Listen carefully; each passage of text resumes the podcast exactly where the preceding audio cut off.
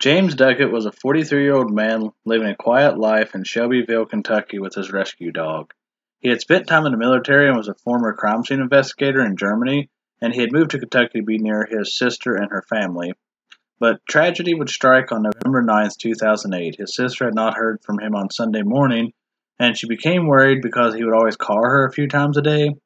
And uh, she would call uh, the people from the church and learn he wasn't there either. She would drive to his house to find his truck not in the driveway.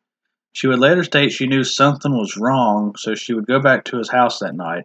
She'd only walk around the place, and uh, she stated she had a key but didn't want her brother to think she didn't trust him and uh, she'd go back home still clueless on what was going on. She had still not heard from him, so she decided to go back, and the horror inside the house that awaited her would take her by surprise. Tied to his kitchen chair. Um, they had put him in his bathroom. He was stabbed multiple times.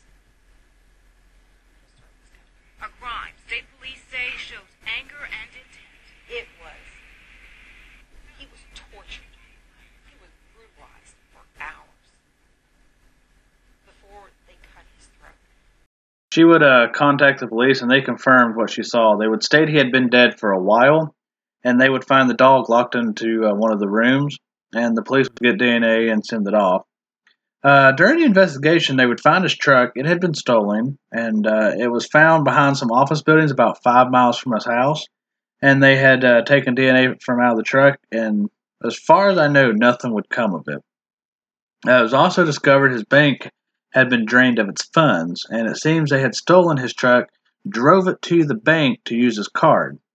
And it was mentioned he had lived out in the country and his bank was across town, so instead of going to any ATM, they went straight to his bank.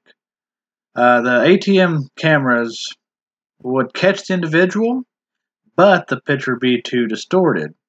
And the reason why was because the camera had been worked on and the lens had been put back in properly, so it left the camera being very fuzzy. I personally have looked at this photo, and yeah, you can't tell shit about it. Uh, the DNA from the house would come back around two years later, so maybe an arrest would follow. nope. It's sadly going on 11 years, and still nothing has surfaced in this case, despite all the effort put into it. His sister has stated she has a feeling of who done it, but I guess no solid proof on it.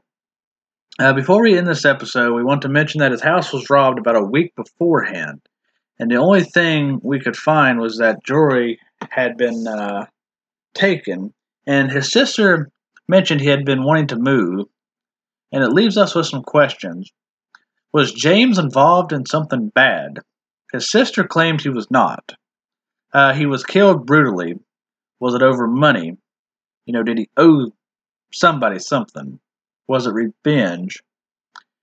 Uh, which that would kind of go back into something bad. Was involved in something bad? Uh, did the individual who killed James also the person that robbed him back, you know, before he got murdered? Very possibility. They kind of knew what he had. Maybe they went back, killed him, got money, stuff like that. But it uh, does seem this murder wasn't a random target.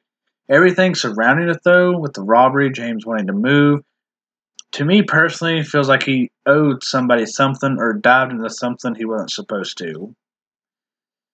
So I'm not sure exactly, you know, what that something was, but you know, either way, he didn't deserve to die the way that he did.